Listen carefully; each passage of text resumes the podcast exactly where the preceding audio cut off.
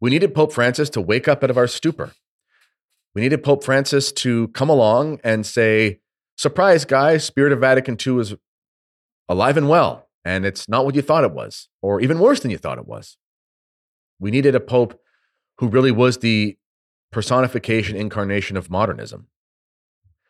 Good day, ladies and gentlemen. I'm here to tell you that I think it was a good thing that God gave us Pope Francis as far as the traditional Catholic world is concerned, and why, in a sense, I think that we actually deserved him. Now, before I continue, first, I'd like to say thank you to our sponsor, Queen of Victory Rosaries. Queen of Victory Rosaries is a uh, independently owned business. The woman who owns this, you can contact her. You can see her contact right there. Um, she makes these rosaries by hand. They are handmade. Um, I own uh, two of them myself. They're wonderful. I uh, use them to pray pretty much every day. Most of the time, I'm using these ones. The thing I love about them is that they are durable, but at the same time, not cumbersome. So you can have this sort of sleek little rosary in your pocket, but at the same time, it has a durability that it's not going to break with general wear and tear. Um, it's not cumbersome like a rugged rosary, which I do have, but those things can be a little bit, well, cumbersome, like I've said. You can get Seven Sorrows chaplets. You can get 15 decade rosaries. I actually have one that looks a lot like this, where uh, she made it custom. And um, why it's not loading there? Made it custom, and each decade actually has the birthday, the birth dates of my five children. So five of the decades have that, and um, it's a pretty cool thing. You can actually send it back to her, and she'll end up making another one with the new baby that's on the way. I don't know if we'll fill all 15 decades, but it's pretty cool to know that it's sort of as many as you can send in. Also, should be noted that uh, she will uh, repair any rosary that is broken by general wear and tear. And if you don't like using Etsy, I, I know some people they don't like Amazon, they don't like these places. I get that. You can just contact her through the link on the Etsy website, and she can deal with you in a different way. So, thank you to Queen of Victory Rosaries. Last sponsor or last announcement is the Canadian Martyrs Men's Conference. Click the link in the description box for this video or podcast where you can find out how to attend this conference. It's the only traditional Catholic men's conference in North America. Uh, there are men's conferences, but not traditional Catholic men's conferences. Father Michel Rion is the keynote speaker. Myself and Tim Flanders will also be giving talks. There will be other priests giving talks as well. There's all day confessions. We start the day with Mass, buffet lunch, cocktail hour, speakers all day. The night before, we actually have a meet and greet um, as you arrive in from out of town for a local pub um, where we're going to have fish and chips or whatever, and and and some pints and some some some fellowship and fraternity amongst good Catholic men. There will be cigars provided for the attendees of the conference, which is kind of nice. And it's just a great, wonderful day where you get together with like minded men who are on the same page as you are when it comes to the church. So check out the link in the description for that $100 Canadian. That's like $78 American or 75. That's nothing. I mean, you spend that taking your wife out for dinner. Uh, so, so give it a shot. All right. We deserve this crisis or this papacy of Pope Francis, and I'm going to explain to you why. Well, I'm new to tradition in the sense of history. I'm 35 years old. I started going to the Latin Mass in 2018, discovered the Society of St. Pius X late 2017, kind of read my way into that. And of course, now here I am. It's kind of my thing but I didn't grow up in this. So when I came into tradition from sort of the, and I didn't actually grow up practicing Catholicism either. That was something that happened in my mid 20s, even though I was baptized. And from there, kind of went on that trajectory of conservative, charismatic, Catholic, charismatic renewal settings to, uh, I went through the Opus Dei thing for a bit and I found myself in tradition. And along the way, you go through various stages you come to see certain things, believe certain things, hear certain things, and you know you go from oh I'm a you know uh, sort of diocesan Latin math attending Latin math, Latin mass attending Catholic. Uh, that's really great, but I'm still a big fan of John Paul II. Maybe I'll do the Divine Mercy thing. Um, you know, I'll go to the Novus Ordo if there's no problem. To hmm, I really don't want to go to the Novus Ordo anymore. Maybe I'll try to find a fraternity parish or whatever. To yeah, Archbishop Lefebvre was a saint. I mean, there's these kind of trajectories that you go through um, where you get to the point where you discover Catholic tradition in its fullness and it's something that you come to embrace with all your heart and you find yourself in a completely different world. So, as part of this journey, though, you do have to consider a lot of factors. You have to consider sort of the crisis that you're in in the church. You got to consider the different popes that we've had. You've got to look at history and make decisions about men like Archbishop Lefebvre, Pope Benedict, Paul VI, John Paul II, and now Pope Francis. And you get to a point where I guess your preconceptions, your hypotheses, your beliefs about the men who are who are guiding the church, whether they be bishops or or or in the universal sense being popes, you get to the point where you realize that you're kind of at loggerheads with certain realities and and and at a certain point you just have to come to terms with the fact that the crisis is so deep and the men that you thought might be heroes although they might have done some good might not necessarily be as heroic as you thought they were. And i'll explain what i mean. I'm going to try to do it delicately because i'm not here to just beat up on anybody. I have a book. I should have opened it up for this but it's right looking right in front of me at my bookshelf. I'm one of the only, I think I might be the only Catholic podcaster that doesn't have a bookshelf in his background, by the way. If you, you can't tell, it's a green screen. Um, but in this book, The Great Facade by Chris Ferrara and Tom Woods,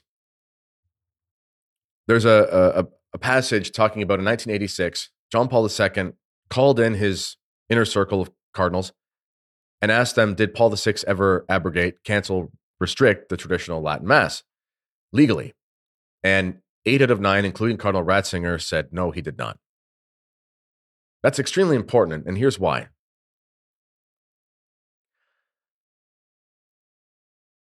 The entire suppression of the Society of St. Pius X, the entire persecution of Archbishop Lefebvre was based on the fact that he would continue saying the traditional Mass and not say the new Mass, which John Paul II himself facilitated much of that suppression and knew that it was a legal fiction that Archbishop Lefebvre should have even been suppressed in the first place because there was no legal suppression of the traditional Latin Mass.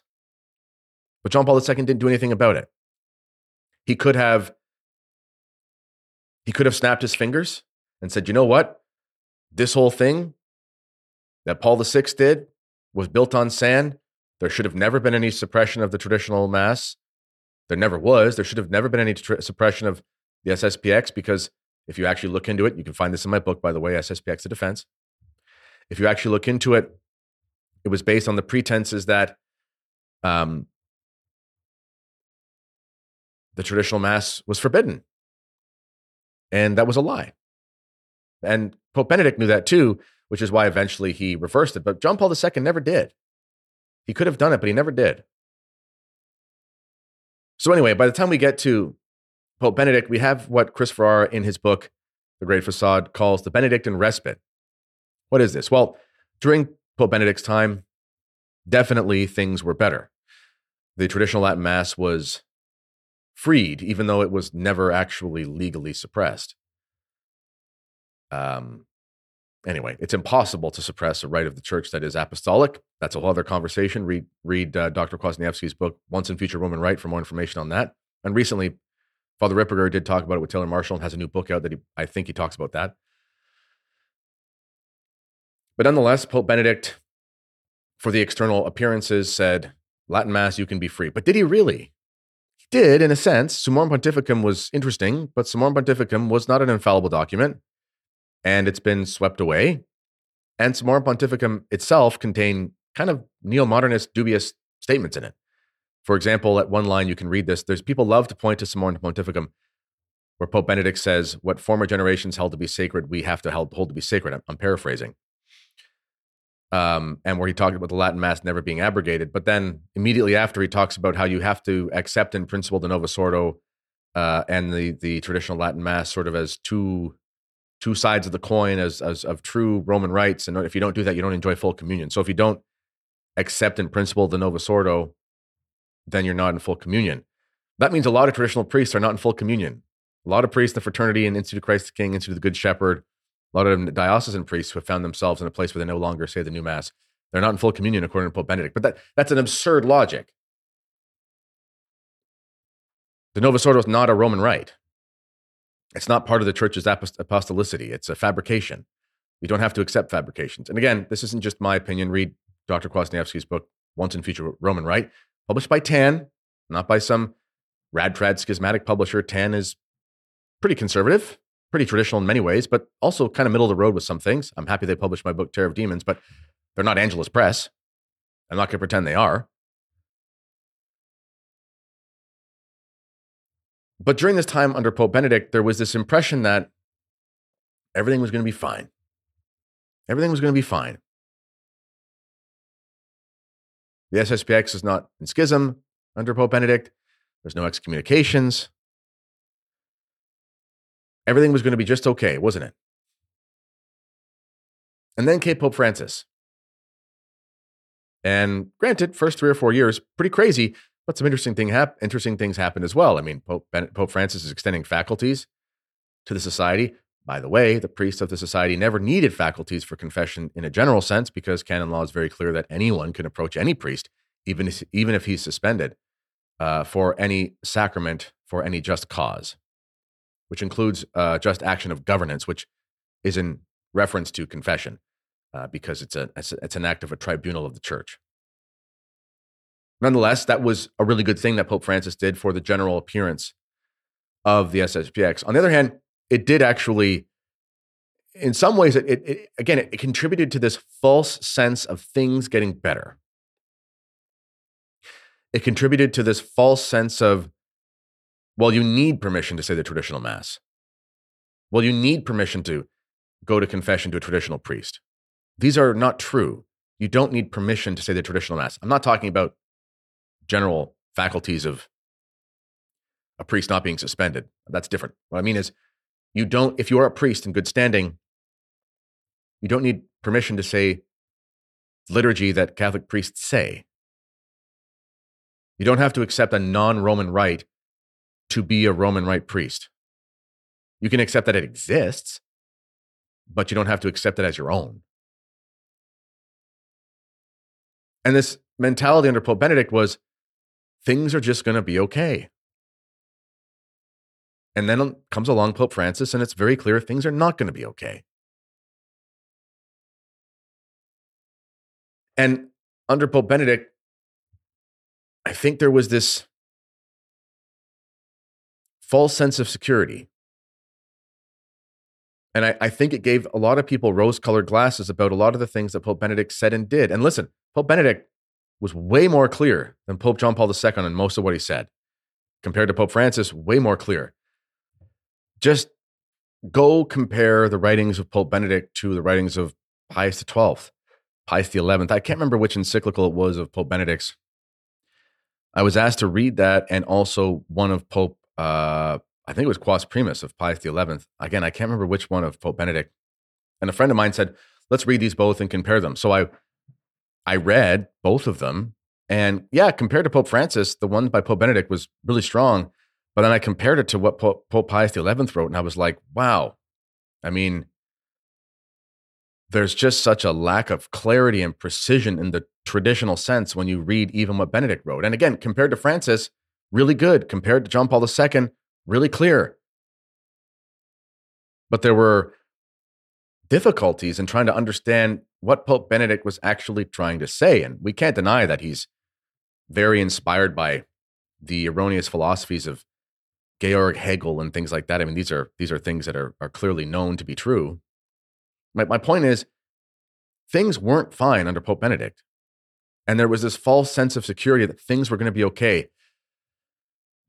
But they weren't. And I think a lot of traditionalists got complacent and they thought, hey, crisis in the church is going to go away. This is going to be great. We've got permission to go to say the traditional mass as long as we say pretty, pretty please to our bishop. But again, we don't have to have permission in the first place. And that was the false security. You don't need permission to do things that are your right, normally speaking. You don't need permission to preserve the tradition of the church because no one, even the Pope, has permission to not preserve the tradition of the church. See the difference? So we needed Pope Francis. We needed Pope Francis to wake up out of our stupor. We needed Pope Francis to come along and say, surprise, guys, Spirit of Vatican II is alive and well, and it's not what you thought it was, or even worse than you thought it was. We needed a Pope who really was the personification, incarnation of modernism. And that's where we are now. Anyway, That's all I got for you today. As always, let me know what you think in the comments. This has been the Kennedy Report. Till next time, God bless.